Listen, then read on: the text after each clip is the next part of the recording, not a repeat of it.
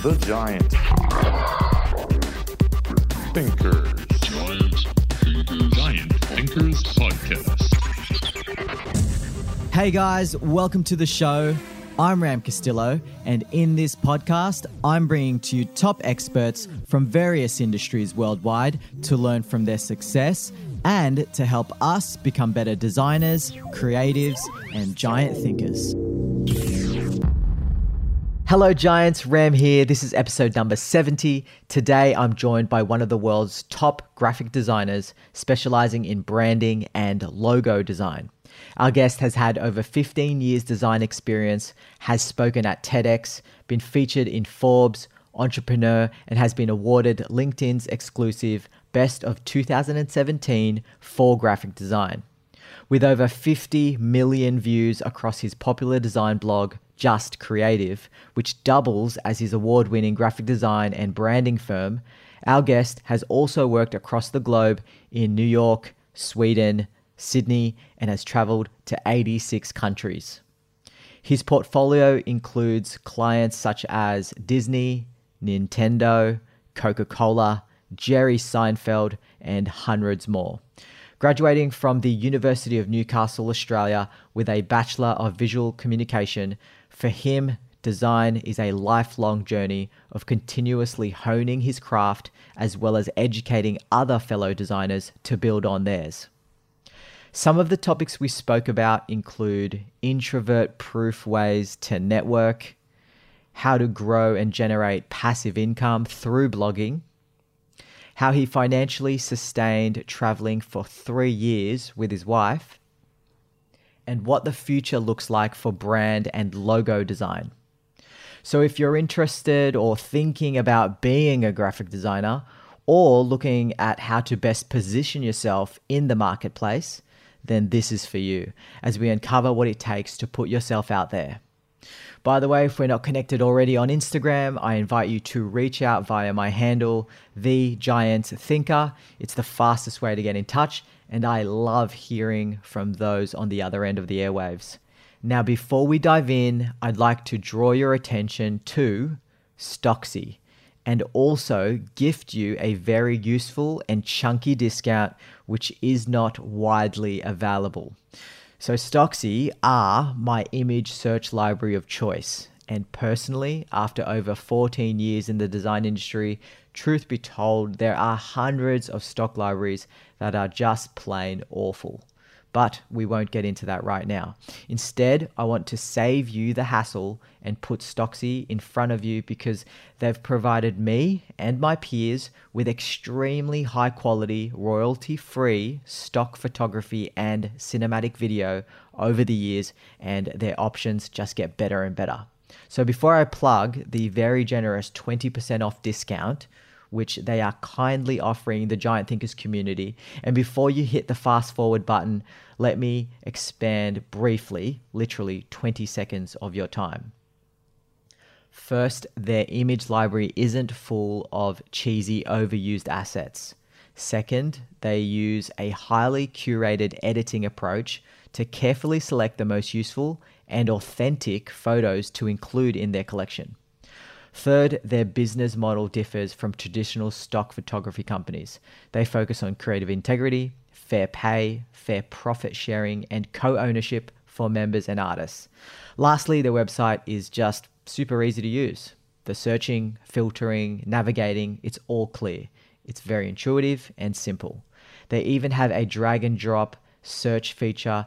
If you have an image and want to see a similar image on Stocksy, drag any image into their website and Stocksy will populate anything that is related for you to review. They've also launched a search by color feature. Enter a hex code or use their slider to search Stocksy's collection by color. They've truly raised the bar and the industry's expectations when it comes to stock photography and videos. The quality is remarkable and you'll see the difference immediately upon searching on there. And like me, you'll struggle to go back to the other libraries you are using. Images start at just $15 USD. And as a listener of the podcast, as I mentioned, you get 20% off. So head to giantthinkers.com/Stocksy. Once again, that's giant. giantthinkers.com/STOCKSY. Use the code GiantThinkers20. The link is also on this blog post. Alrighty, let's get comfy and straight in. I present to you the curious, the humble, and the dedicated Jacob Cass. Jacob Cass, welcome to the Giant Thinkers podcast, mate. I am so stoked to have you on the show. How are you doing today? Very well, thank you so much. It's a pleasure to be here.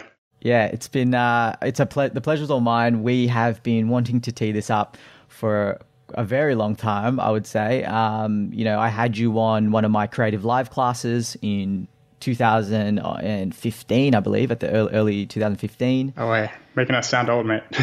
Exactly. Although that's not too far away, but you're a fellow Sydney sider. You grew up in Sydney, and then obviously you went to university in Newcastle.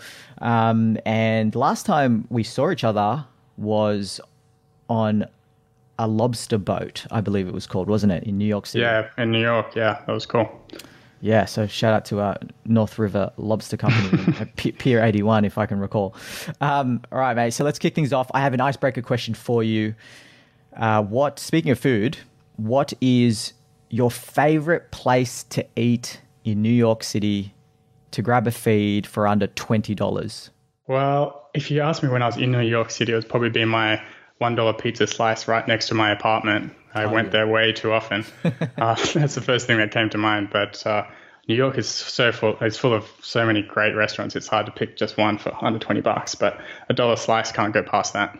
Yeah, no, there's no chance we can get a dollar slice here in Sydney. No chance. I think it's an $8 slice, more likely. Yeah. But I have tried that.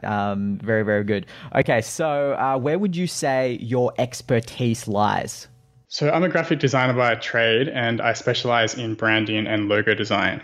I do dabble in interactive design, so UX, UI. I actually did that for 5 years in New York. Very versatile skill set, but mostly focused around graphic design. But my true passion is logo design and branding.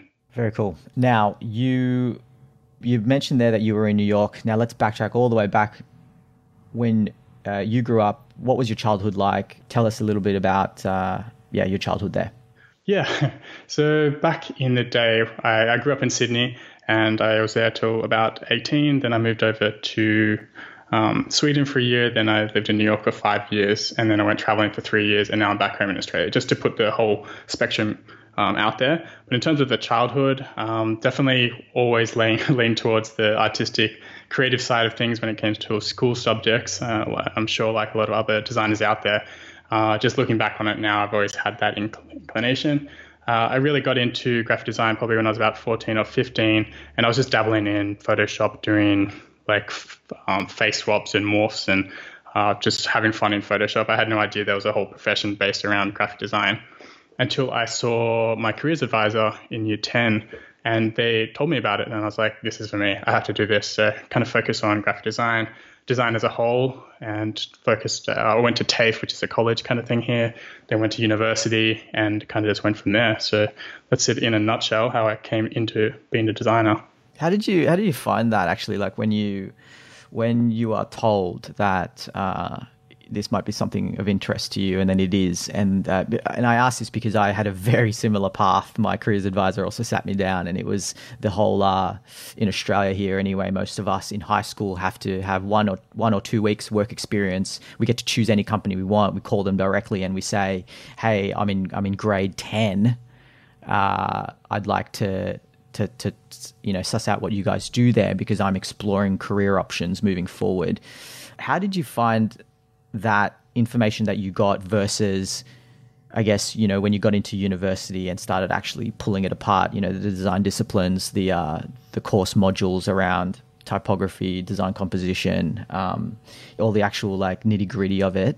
What kind of stood out for you? Were you shocked and were you like, oh, actually, I don't like any of this. I actually just like logo design. Like, how did you arrive there? Yeah, so that's an interesting question because it wasn't until university that I really got a good grasp on the design fundamentals and just how much there is behind design in terms of learning the history of design, typography, the principles, and then applying that in software and actual design projects. Before that, it was just dabbling here and there, and just like, oh, this is so cool, I love weighing out things, and I can't wait to be a designer. But there's so much more to it, and you start to learn that it's about communicating a message and not just creating graphic art. I did do some art subjects, and I knew that wasn't for me. I just like, what's the purpose of this? And I really liked working for a purpose, and that's how I kind of got a grasp on it, and I focused in on learning the principles and went from there. Yeah, and you bring up principles. I mean, I saw recently on LinkedIn one of my peers posted a tester of a product that came out, which was an AI software that spits out logos for you. And yes. It was shocking. It was shockingly bad. And I guess what I'm trying to get at is everyone can pick up tools like you did when you were like 14, 15 on Photoshop and doing your face swap, and you're doing your mucking around on filters or whatnot. But it really comes down to, as you said, learning about design principles that actually can be applied to anything and everything. What is a process that you can share with us that if someone was looking to design a thing, whether it's a logo or a product, so in broad stroke terms, what is a sort of basic process that goes through your mind as a formally trained designer to someone that might not actually know about this process? Okay. I'll talk about my most common, I guess, process, and that would be when companies come to me wanting for a logo, and often they just want the logo, but where I come from is educating them more on creating a design system and a full brand identity versus the logo. And a lot of the times this means educating the client and showing the value of having this consistency and a whole brand image that can be applied across the board, not just a rubber stamped logo. So that's how, when someone contacts me, I end up having a chat with them, or I direct them to articles on my blog that discuss it in more detail. I also share some of my behind the scenes process videos to kind of show the value behind the design and what I mean by not just having a logo. So my general process, I have the call, I have a questionnaire on my site, which is available if you want to check it out. And then we have another chat. I send them a proposal. It has everything outlined on there. I get a deposit. Then I start research into the company, the competitors, and figuring out a design brief to really own a direction that we can go, or have a direction that we can go. And yeah, then I start the creative fun part, and I work on logo concepts, keeping in mind the whole brand image, the fonts and colors and textures, and seeing how that all can gel together. I don't just design the logo in isolation. So if you look at any of my artboards, which I've been sharing a lot recently on my Instagram and YouTube and all of that, it shows just how crazy I go in terms of exploring different paths and avenues for logo design and typography and things like that. So once I've kind of narrowed down the list, I send on average probably three to five concepts in a presentation. Sometimes it's more, but I don't generally recommend that many unless the client is more open to it and it's open-ended brief. So I send the 3 to 5 logo concepts along with the branding context of, say, a card or poster or whatever it may be, and that's for the different all the different concepts. So it's really there to have a discussion about ways we can take this. Often I even show logos that, like, say, a logo with a different font or different typeface, and just to show them the difference on how that makes the overall brand feel, and they start to realize how important it is in terms of the full brand identity. So it's about educating the client with this presentation, talking about the reasons why you're making these decisions, and why you're recommending this approach over the other approach based on their positioning and their goals, their competitors, and all of that. So that's the fun part, the creative logos and the presentation, and then we go into revisions. We have another chat, and then we refine the logos from there, and then continue on with the brand. So that's it in a quick nutshell again. Awesome. So, yeah. So you mentioned, 3 to 5 logo concepts. So if I'm the client, I'm receiving 3 to 5 logo concepts. Good problem to have would be a scenario where I think these are all great, right? Now, have you ever been in a situation where, and somewhat rhetoric, because I guess every designer's struggle always is educating a client is a big part of it. So I'm glad you brought that up. And then also just navigating that whole conversation, right? Because some of the opinions can actually be subjective based on how that person has lived their life and the experiences that they've had. So you just mentioned, you know, typeface and its impact on us in our emotional state. But that might not necessarily be the case for some clients. You know, I've personally found that, and then they're still sticking to their guns, and they're going, no, I like the other one, which is what you don't recommend. Have you got an example of an instance where that has happened? Yeah, it's important to say that the ones I don't recommend are shown to talk about as a discussion point, and generally they see that like the good and the bad, but end of the day they know their business, and that's why I'm presenting 3 to 5 concepts. I've listened to other designers that do the one concept approach, and I have done that, but I'm in the on the side of the fence where you present more options so you can have a discussion about what's right for the business and the directions you could go, because it can spur different ideas, and they may like the typeface from one or another, or like the logo from one or the other. And it's about having a discussion why you think that is and why I think that is. And then if they have requests, I'll show it in the next round, and I'll also show my recommendation. And I find that a bit more collaborative and a better way to spur discussion. And it also, especially when there's like a board of directors, or it's a creative, or if it's like a boardroom kind of project where there's opinions from everywhere, everyone wants to see this or that. And it's good to cure their curiosity and show them their request, but we recommend this way. And 99% of the time, they're going to go with your direction, and that's why they hired you in the first place. So that's how I found best works for me. Awesome. Now we'll jump on to the next topic, but for those that do want to see some of this work in progress, or maybe you've got case studies online, where can they find some of those, and what projects would you want people to see first of your work? Yeah, in the past few months, I've shared quite a few of my behind-the-scenes work on different brands. And there's one I just did for Waves to Wilderness, which was an outdoor clothing brand. And I went pretty deep in the process. They showed a YouTube video and how I came to the different ideas and all the concepts I presented, and the fonts and the secondary logos and the colors and how that's applied to apparel and things like that. That was one pretty in-depth one. There's a few more ones tailored to designers on YouTube, which shows my artboard and how I made decisions and how I came up with the ideas. And yeah, if you just Creative is a website, and you'll find all my socials on there. I won't bore you with all the links. I'm sure you can add it in the footnotes later anyway. Yeah, nice. I just Googled that, Waves to Wilderness. Very, very cool. It's your stuff on Dribbble, isn't it? Yeah, there's Dribbble, YouTube, Instagram TV. Fantastic. Instagram, everywhere. Awesome. Google that, people. Now let's move on to something else before we go back to a bit of designer-esque questions. Now, you've accomplished so many things already in your life. How old are you, by the way, Jacob, if you don't mind me asking? I'm 31. 31. Perfect. I'm actually going on 33 this month. So we're not too far off. And you've accomplished what most people would want to experience at some point in their life.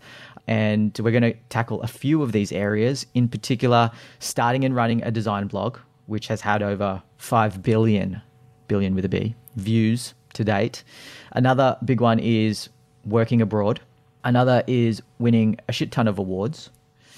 Another is traveling the world for 3 years, which you briefly mentioned, and now raising a lovely newborn baby boy, Hugo. Shout out to Hugo. All right, so let's start with your blog, mate. How did you start it? What were you thinking and feeling at the time during these early stages? My blog. So that was created by, it was called Just Creative Design at the time, and now it's called Just Creative. This was started back when I was in university as a way to discuss or show my process of learning at university. And it was really just used as a platform for me to record my studies, and that kind of turned into a blog. And I didn't really know what a blog was at the time, and I learned about the whole blogging ecosystem at the time, which was very small. And I kind of built the blog around a small bunch of design communities and forums and blogs. And we all were quite close. And that kind of spurred and grew as I grew as a designer at university. And it turned into my portfolio. It turned into a resource platform, and really has been the foundation and backbone of my business for these past well, 15 years or whatever it's been. And yeah, that's how it really started. It just started as a side project, and that's how it grew. Well, at university, right? And then you were just documenting all your design thinking, and you were just chucking content on there.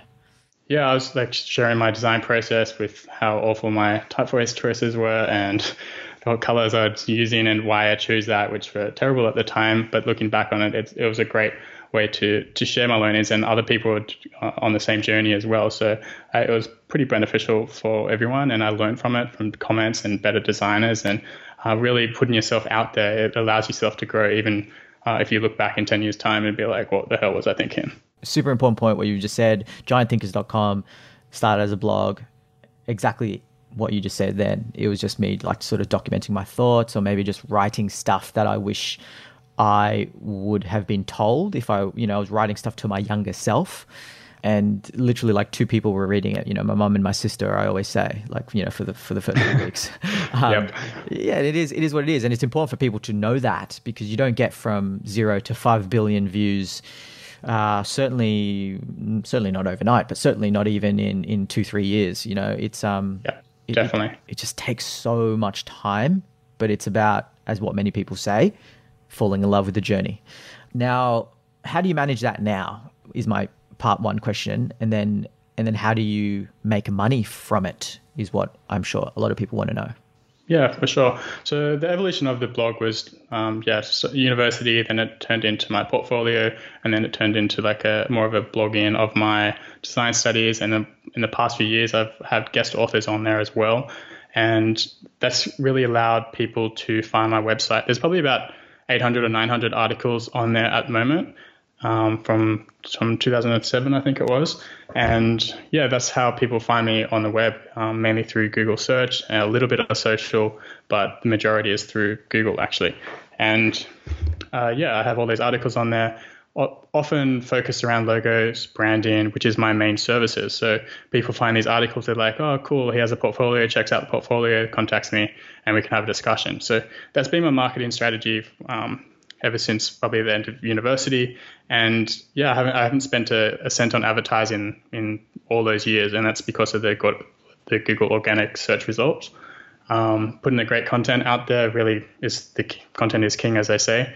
And in terms of making money, the majority is through my branding services. So like I said, that's how they find me, but I also do affiliate marketing.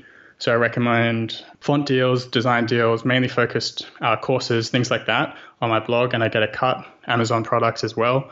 So yeah, that's the side hustle, but the majority is through the services. But yeah, passive income is great to keep things going when things are lower than usual. But thankfully that's not the case these days, which I'm very fortunate for. But yeah, services, affiliate marketing, that's the main ways. Oh, and through my email newsletter, actually, which is how I sell these affiliate links, is I also send, like, I have sponsored articles on my site, and I have advertising as well, but they're quite minimal to the rest of it. Yeah, well, I, first of all, love that strategy. And also, when it comes to, you might call it growth hacking, but it's the whole thing about create value add content, consistency is key, and also collaboration. And I find that with those three things, which you kind of mentioned there, it does allow you to grow probably far more than if you were to write 800 articles on your own. Inviting people in to guest post is a big one. How do you find these people, by the way? About 3 years ago, you had to search them out, but these days, because of how Google ranks your sites, other websites are really after links. So these people, they're like not content farms, but they are content farms. But I get hundreds of emails a month from guest authors wanting just a link from my site, and generally because I had so many requests, I ended up putting up my guidelines and ensuring that there was 2,000 words minimum and the quality was there. They provide everything structured, and this ensured that the link farm articles were much better quality, and I could share them and have less of them but more quality. So that's how people find me these days, and that's how I find authors. I also occasionally pay authors to write content when I'm too busy, but these past couple of months I've also focused on just writing my own, getting back to writing my own content as well. And people are resonating well with that, but because I'd been traveling for the past 3 years, I hadn't had as much time to focus on that. That's why I've had more guest authors. So it's just about adapting to your situation, keeping it consistent, but just in different ways. Yeah, awesome. And you mentioned your mailing list, which I'm subscribed to and have been for a long time. I love what you put out there. It's actually, for some reason, it doesn't make me feel like you're selling me anything. Well, I try not to be too pushy with selling. It's more about providing resource lists. So in terms of, let's give an example of a recent one. I was like, the top logo design and branding courses available online. Yes, I'm promoting these eight courses there, and they're affiliate links, but it's providing value, and people don't have to buy these courses. It's just putting information out there, as well as like something like best laptops for designers. I paid an author to research all the laptops and write up about them, and then I provide that to my email list, and that ranks as well. So that's how the affiliate marketing works, and how I provide value to my audience as well. Yeah. So everyone wins, really. For sure. How many people do you have on your mailing list, by the way? I just cleaned it out, so I deleted about 6,000 inactive subscribers. So I think there's about 28,000 at present. Amazing. Fantastic. Okay, so many people would like to experience working overseas.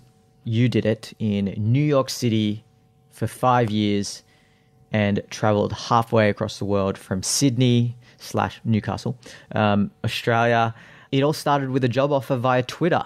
Tell the people about that. Yeah, so I was studying at university, and 6 months before my graduation, I was offered a job through Twitter because I was an early adopter of Twitter, and there was a digital agency in New York that was got my interest, or I got their interest, and yeah, they offered me a job on Twitter, saying, "No, we're going to talk to you about a job offer in New York," and I was like, "Okay, let's see what we can do." And I had a chat with them, and they're like, "Yeah, we want to hire you." And I told them I had 6 months to go. They're like, "Okay, we'll wait." And then 6 months later, I flew over there. I found a place on Craigslist the day before my flight, and really jumped the ship and didn't know anyone or anything, any suburbs or anything like that. It just went straight over and dove right in. And like a week later, I was working at Disney. So it was like a huge shift, and really cool, and I'm very fortunate for that. And that's how I got to New York. I had some other issues with visas and things like that, which I did a TEDx talk on. If you're interested, pretty much got kicked out of the States, had to go home to Australia, but I got back after seeing a lawyer, an attorney, and ended up coming back to New York for another 4 years after that. Yeah, highly recommend watching Jacob Cass's TEDx talk. It's pretty funny. I rewatched it again after many years. You did that in 2012, was it? Yeah, about that. Yep. Yeah. Oh man, I was so shaky. I can't stand watching that. Yeah, no, you did well, mate. You did well. And the talk covers that whole story. The whole visa thing, though. For those that do want to travel to another country, what's the secret sauce, mate? Are do you have to have a university degree? Do you need to be, have a dual passport of some type to make it easy? Like, how difficult is it really? Well, that's very handy if you have a dual passport, especially in the States. But yeah, the secret sauce is there's different ways to look at it. You could be a digital nomad and do like 3 months in each country and travel about a lot. But if you wanted to stay somewhere for a longer time, you're going to need sponsorship, because generally most countries have a max of 3 months of being in that country. And you're not actually meant to work most of the time on a tourist visa. So there's different types of visas for different countries, and especially depends where you're from as well. They're going to have different types of visas. So there's no answer for the visa situation. That's a very personal one based on where you're going and where you're from. But if you can get the sponsorship from a company, then that's the difficult part. But if you're wanting to start out and wanting to travel, you could go out on your own and do the digital nomad thing and run an online business. That's the first stepping stone. And people think that's a challenging thing to do. It is at first, but it's easier than people think in terms of costs, especially if you start in somewhere like Asia where the living expenses are much less than, say, New York, Sydney or London or whatever. You're going to be spending less so you can travel even while you're working. And that's what people often forget, that it is cheaper to be in an overseas country such as Asia or area. Sorry. Yeah, I think, did I read a post? You wrote a post about $50 a day or something, right?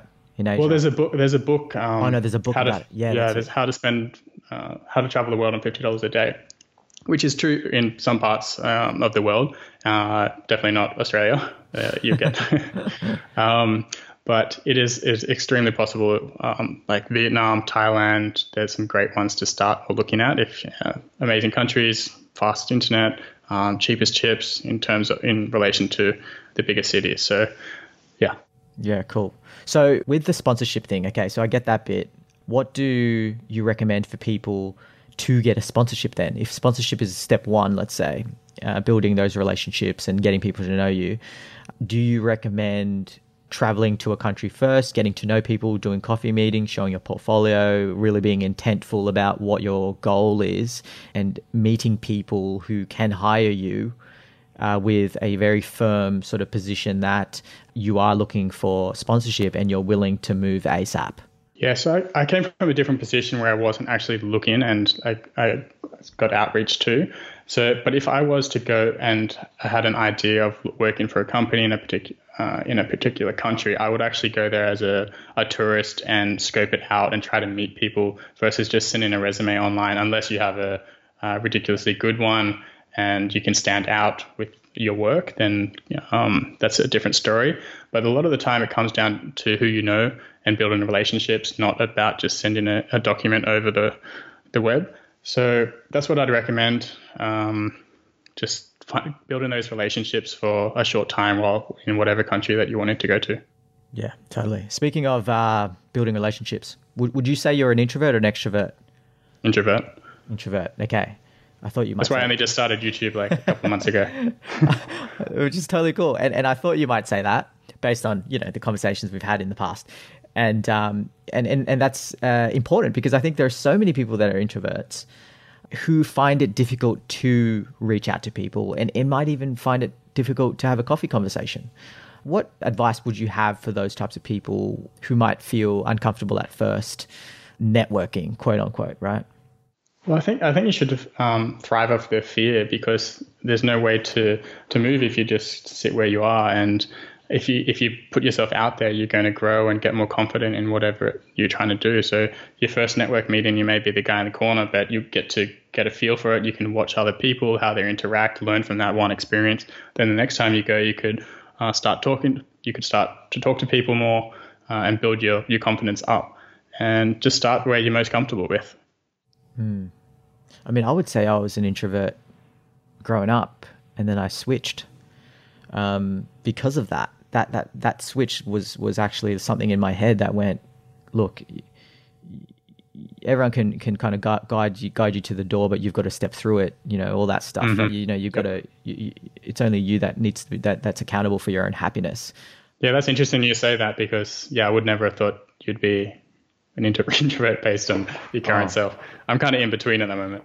Yeah, well, and that's, I guess it's great for people who are listening to hear that it's not a predefined thing that, if I was always shy or sort of, not really sociable, that's always going to be me. I literally was shortest kid in primary school, third shortest in high school, never the most intelligent, never the most fittest, like always in the friend zone with the girls. And never the most wealthy, coming from migrating from the Philippines and whatnot. It's up to you, right? So I guess what we're talking about here totally. Is if you want to get that job, which is a huge part of my brand, helping designers and creatives navigate their way. Jacob's done it. He's done it in circumstances that were somewhat, to the naked eye, difficult. But is there anything else, mate, that you can sort of advise people on with maybe a struggle that you didn't expect, or a hurdle, outside of visas and stuff when finding a job maybe in another country? Yeah, so I did have to find a job quite quickly. So that story, a little bit of an insight is that practically when you don't have a job in the States and you're on a sponsorship, you have 10 days to leave. So it's a very short time, but with the help of my blog, my social networks, I ended up finding a job, and that was all well and good, but the paperwork got filled out incorrectly, not once but twice. So I had to go home, and I ended up finding a loophole with visas because I was a recent graduate, so I came back on a different visa. And that's when I had to search for a job that I'd like to work for full time. So I went through that whole phase of looking for a company, because you can't work for yourself. You have to have a sponsorship with a company. So I went through the whole phase, went through recruiting agencies, and did all the resumes and meeting people and networking. And that's really what it came down to. So I know exactly what you have to do, and it can be time consuming, frustrating, but that's the only way that you're really going to get yourself out there, and consistency and, just like I said, putting yourself out there and building those relationships is crucial. What tools would you suggest to use? Would you just go like down the LinkedIn route? Is that your thing? Tweeting people? No. I would definitely single out the studios that you want to work for and know where you want to work, because otherwise you're just going randomly and you're not going to get anywhere just with a blast everyone approach. You have to build those relationships and get to know people. If it's just hitting up some of the employees on social or having a conversation, seeing if they organize meetups or networking events, things like that. To put in context, like I was working in Dumbo in New York at the time, and they'd have monthly, or I think it was fortnightly, week meetups of all the digital agencies in the area. And that was a great way to learn about what they're doing and other people there. And you can get to meet employees, and you can get their cards, which they're all there for networking, and you can get your foot in the door that way. So that's as long as you know where you want to work and can talk with some of the people, that's a great way to get your foot in the door, as I said. Totally agree with that. On the same page with building rapport, personal relationship building is key, whether you're finding a job or finding a mentor. Couldn't agree more. What has New York given you as a designer that perhaps being in Australia wouldn't be able to give? So I don't know much about working in agencies in Sydney or Australia, because I haven't done it. I went straight from university straight to an agency in New York. So I worked for 5 different agencies or startups during that time, one for 4 years, the other 4 was for 1 year. Just moving about, trying to get a right feel for them, if they're right for me, and then I eventually found one that I really liked.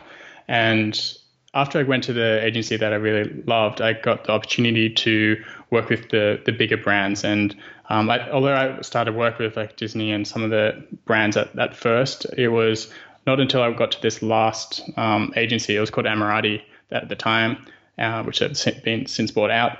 But yeah, they gave me the opportunity to work with Jerry Seinfeld, Nintendo, Powerade, and brands like that. And I would never have got that opportunity in Sydney, at least for some of those brands. And that really boosted my career confidence and portfolio all at the same time. I got to learn how an agency worked. I got to experience the minds of other talented people, creative directors, art directors, and really got to learn how this particular agency worked and the agency life of New York.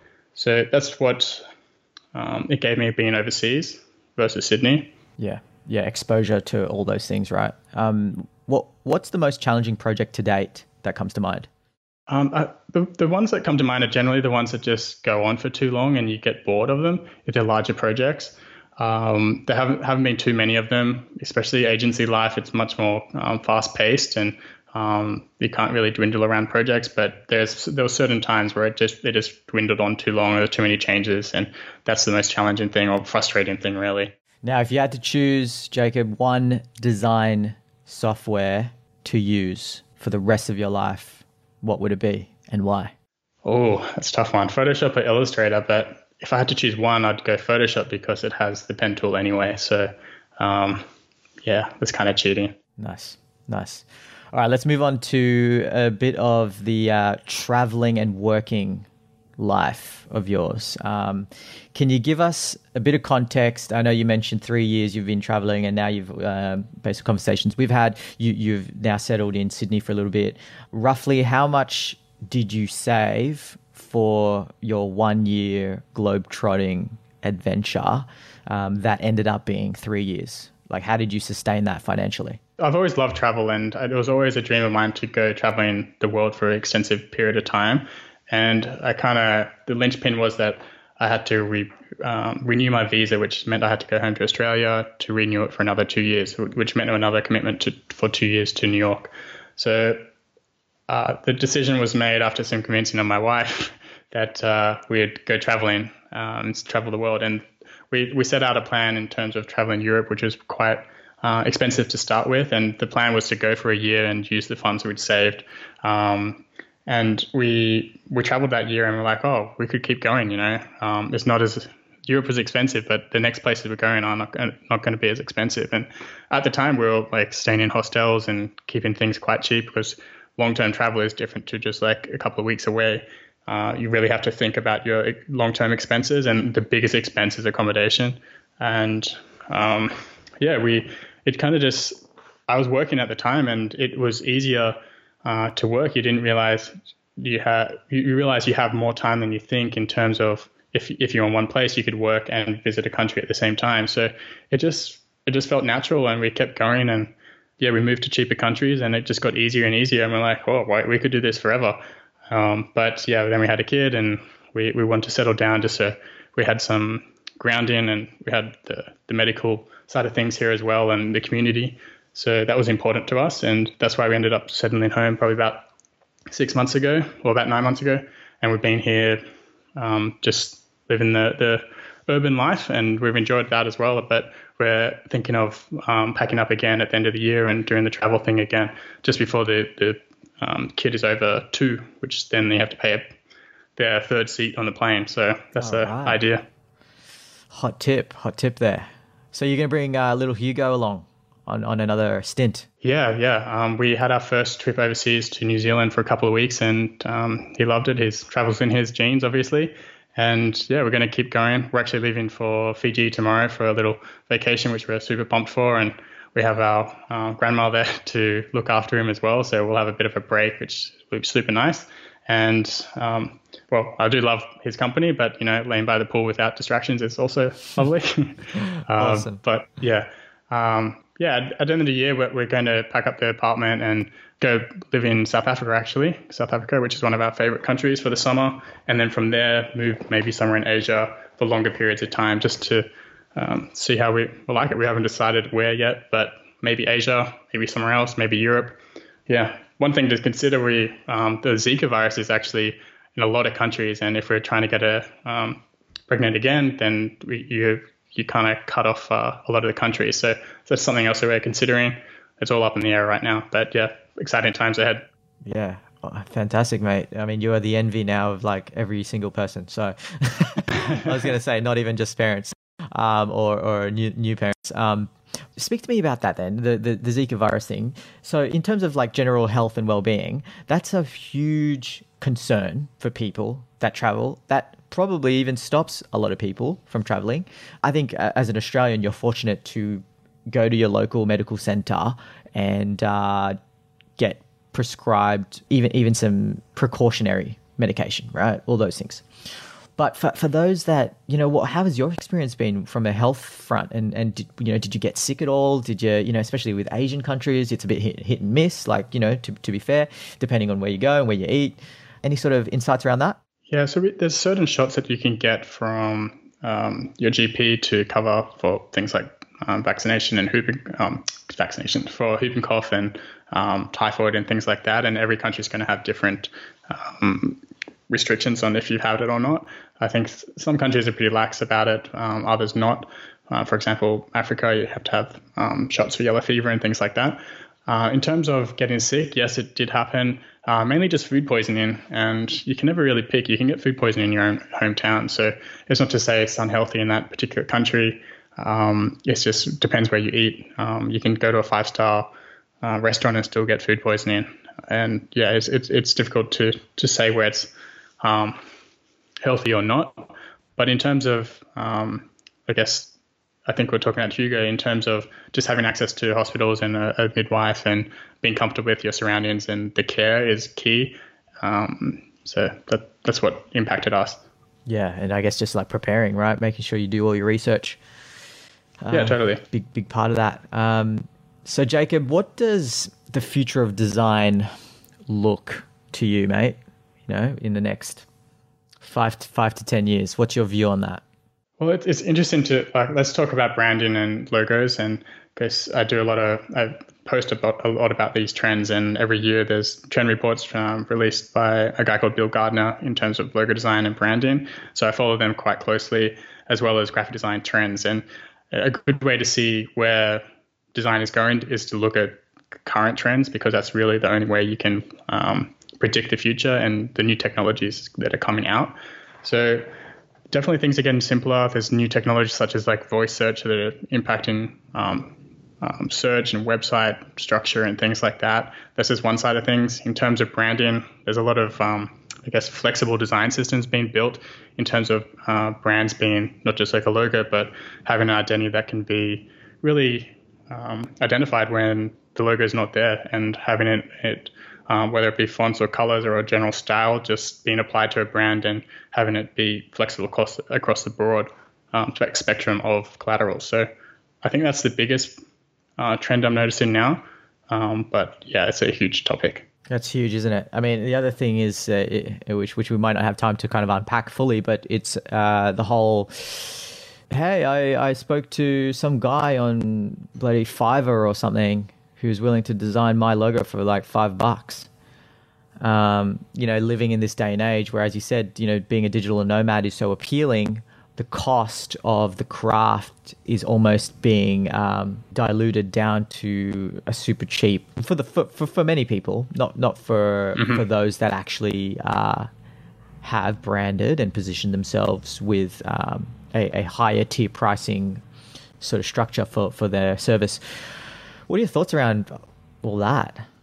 Yeah, so there's definitely a market for those types of services, like $5 logos and things like that. I obviously don't recommend it, but there's obviously going to be a marketplace for it if people are buying it, and they are. So whether or not they're serious about business is another thing, and it depends what country they're in as well in terms of economics and or socioeconomics. And yeah, it's in terms of where you position yourself, it's about differentiating yourself in the market and providing value that these designers are not providing. So whether that be having all your work online, having your testimonials, having your awards, and how you brand yourself as well is how you differentiate yourself from these marketplaces. So I don't think it's devaluing design, but it's definitely creating a new segment of design. And I think by that happening, people are getting used to the idea of design being important as well. So it's kind of like a double-edged sword here. But yeah, I wouldn't worry too much about it. You hit the nail on the head about differentiation, right? For you've just mentioned, you know, throughout this whole conversation, you know, your whole life and your brand and your name is against the storytelling and the narrative, and all of that is expressed through all your social channels, your blog, your videos, your work. It's all part of the engine, right? And I think those listening who are thinking, yeah, but how do I get there? You know, I'm not Jacob Cass. You know, I don't have these skills. I think it's important hearing you, which is why I'm so glad that we've been able to get you on the show, to put a spotlight on the fact that you did not start there. You know, it all started from micro steps, throwing spaghetti on the wall, as I always say, and seeing what sticks. Yeah, absolutely. And yeah, it comes down to that imposter syndrome that people get, and the idea of not being good enough, it's you comparing yourself to others, but everyone's at a different stage on their journey, and everyone starts somewhere. So it's about figuring out what you want to do, setting those goals, and doing the hard work in owning that, because that's the only way you're going to get there. Learn the fundamentals, do your practice your craft, and then you'll get there. Put yourself out there, create your persona, create your brand, and that's how you're going to stand out in the market. Speaking of awards, real quick, what is the award that you're most proud of, and that kind of stands out in your enormous list of awards that you've won? Yeah, it's not a particular award, but I'm proud that a lot of my, there's a logo book series called Logo Lounge, and they bring out a book every year, and there's probably about 40,000 submissions to this particular book each year, and about 2,000 get chosen. And for the past, I think 8 or 9 years, I've had logos in all of these books. And I think that's just shows the consistency of good work. And that's something that I'm proud of. And I continue to submit to get that in there as well. Amazing. Yeah. Love Logo Lounge. For those that are graphic design skewed, you would know that's very, very reputable and just an amazing book to pick up, right? Absolutely. Just to flick through. It's like the epitome for graphic designers right there. So, mate, a few more questions. A question I ask all my guests: if you could travel back in time for 30 seconds and speak to junior Jacob, perhaps the youngster finishing high school, what would you tell him? Invent the internet, because I wish the internet was so earlier in my life, because there's just so much value on there, so much information, and I didn't have that access growing up. So I'd love that to be there earlier in my life. But in terms of advice, I think that don't try to get ahead of yourself. It's about what you learn over your course of your journey. It's not about jumping anywhere. So put the hard work in and you'll get to where you want to go. And Jacob, who has been an impactful giant thinker in your life that perhaps has inspired you to think bigger, dig deeper in helping you reach your full potential? The internet again. There's not one single person that I could nail down. It's having that access to all the information and getting advice and tips and resources from everywhere, books, online, and really combining them all to create a better version of yourself. I think that's the best mentor you can have is yourself. Awesome. So what's next for you, Jacob, with everything you're involved in for the rest of the year and beyond? I kind of touched on it before in terms of the travel. In terms of business, I'm going to focus more on working on the business rather than in the business. So sharing about my process and behind, I'm sharing more of my work. Like last year, because of travel, I only shared like say 10 photos on Dribbble all year. So it was pretty poor form on my part in terms of sharing, but that was just because I was working and traveling. So now that I'm a bit settled for this year, I'm going to work on the business, and yeah, that can mean more content behind my work and process, and trying to provide more value to my newsletter subscribers and to the general public in terms of resources online, because they'll find it through search as well. So obviously in terms of family, I'll be spending time with my wife and kid and raising him as well. So they're the three buckets I mainly work on, and fitness. Fantastic. From a business point of view, it's all crafting and managing. Everything is through you, or have you got a small team? Do you sort of outsource a couple jobs to other designers? No, I never outsource design work. I've occasionally outsourced development work when it's beyond my skills. But yeah, design work, I tend to focus on myself, and as well as the business and everything else for that matter. Yeah, it's a one-man show here. Yeah, awesome. Occasionally I hire authors for my blog. That's right. Yeah. Cool, mate. So Jacob, how can listeners get in touch with you online? My website, justcreative.com, has all my links on there. There's a free... If you go on there long enough, you'll get the little pop-up that has like a free logo book, logo inspiration book, and a branding 101 email course, which is all free. Just enter your email and you can get onto my newsletter as well. So that's the best way. And you'll find all my social links on there as well. Fantastic.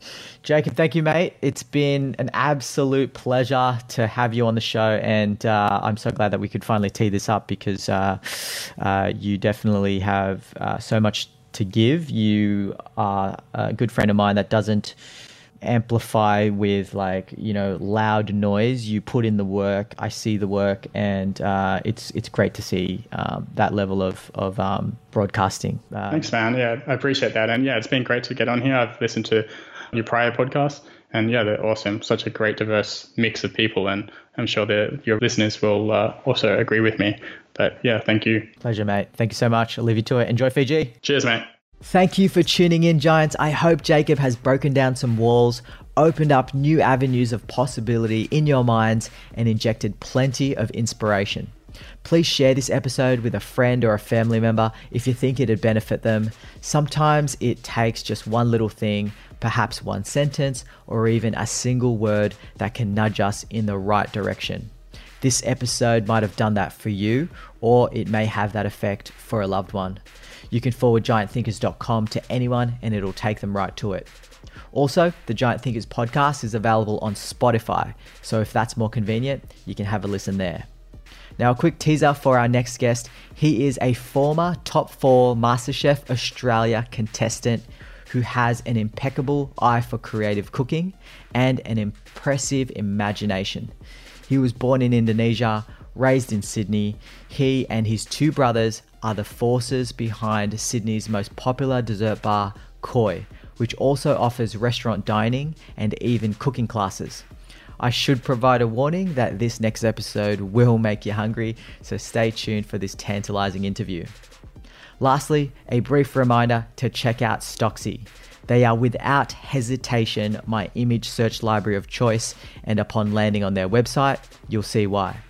Plus, you get a massive 20% off as a listener, so I really do encourage you to check them out, especially for your next project. Their library is highly curated and isn't full of cheesy, overused assets. The entire website is the easiest to use of all the libraries I've come across.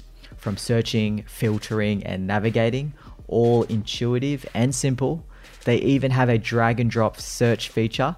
If you have an image and want to see similar images available on Stocksy, drag that image into their website and Stocksy will populate anything that is related for you to review. Plus, they have a search by color feature. Enter a hex code or use their slider to search Stocksy's collection by color. So I encourage you to take advantage of the exclusive 20% off discount. Head to giantthinkers.com/Stocksy. That's giantthinkers.com/STOCKSY. Use the code GIANTTHINKERS20. The link is also on this blog post. For any questions regarding the podcast or anything at all, the easiest and best way to reach me is on Instagram. Send me a DM via my handle, TheGiantThinker. Lastly, I'll leave you with a quote that I loved from Jacob, who said, "Keep adapting to your situation and keep consistent."